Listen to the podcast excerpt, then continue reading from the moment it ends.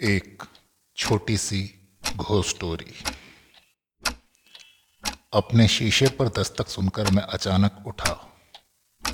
सबसे पहले मैंने सोचा कि ये खिड़की थी, जब तक कि मैंने फिर से इस दस्तक को अपने आईने से आते हुए नहीं सुना। रात को अचानक मेरी पत्नी की आवाज़ मेरे बच्चे को पालने में दिलासा देते हुए थपथपाकर सुला रही थी। जिसने मेरी नींद खोल दी। मैंने पालने में देखा, बच्चा खिलखिलाकर मुस्कुराते हुए खेल रहा था। मैं निश्चिंत होकर जैसे ही करवट लेने लगा तो देखा मेरा हाथ मेरी पत्नी को लगा जो गहरी नींद में मेरे बगल में सो रही थी। इसके बाद सुबह के आठ बज चुके हैं और मैं अब तक जैसे बिस्तर पर जम सा गया हूँ। सांस घुटने से पहले आखिरी चीज़ जो मैंने देखी कि मेरी अलार्म घड़ी पे बारह बजकर सात मिनट हो रहे हैं। इससे पहले कि वो मेरे सीने से अपने लंबे सड़ते हुए नाखूनों को दसा दे, उसका दूसरा हाथ मेरी चीखों को दबा रहा था। मैं हड़बड़ा कर उठा और सीधा बैठ गया। राहत मिली कि ये बस एक सपना था। लेकिन जैसे ही मैंने अपनी अलार्म घड़ी को देखा, बारह बजकर छः मिनट हो रहे थे और अचानक मेरे कमरे का दरवाज़ा खुल गया। कल रात मेरी पत्नी ने मुझे जगाया और बताया कि हमारे घर में कोई आगंतुक है। दो साल पहले एक आगंतुक ने छुरा मारकर मेरी पत्नी की हत्या कर दी थी। मुझे हमेशा लगता था कि मेरी बिल्ली की आँखें खराब है। गलत जगह घूरती रहती हैं। वो हमेशा मेरे चेहरे पर टिकटिकी लगाए एकटक देखती रहती, सिर्फ़ उस दिन तक। जब मुझे एहसास हुआ कि वह मुझे नहीं, बल्कि हमेशा मेरे पीछे किसी को देख रही है।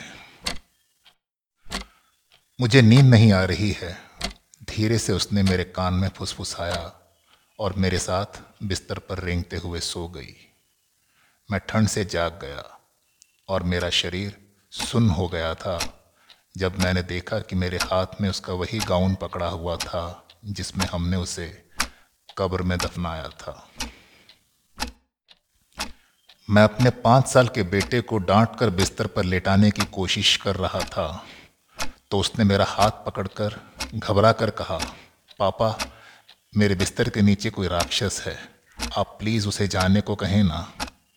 मैंने भी मज़ाक समझकर उसके पलंग के नीचे झाँक कर देखा तो नीचे भी मेरा पाँच साल का बेटा सिकुड़ कर बैठा था। मेरा हाथ पकड़कर मुझे घूरते हुए, फुसफुसाते हुए कहा, पापा, ऊपर मेरे बिस्तर पर कोई है। मैं अपनी बेटी से बहुत परेशान था। मेरी बेटी आधी रात में रोना और चीखना बंद नहीं करेगी। मैं उठता हूँ और उसकी कब्र पर जाकर उससे मिन्नत करके रुकने के लिए कहता हूँ लेकिन जानता हूँ कि रोज़ का सिलसिला है, इसका कोई फ़ायदा नहीं। दिन भर की मेहनत के बाद मैं थका हारा घर आया तो देखा मेरी प्रेमिका हमारे बच्चे को पालने में झूला झुला रही थी, और बच्चा खिलखिलाकर हंस रहा था। मुझे समझ नहीं आ रहा था कि मैं किस बात से ज़्यादा डरूं।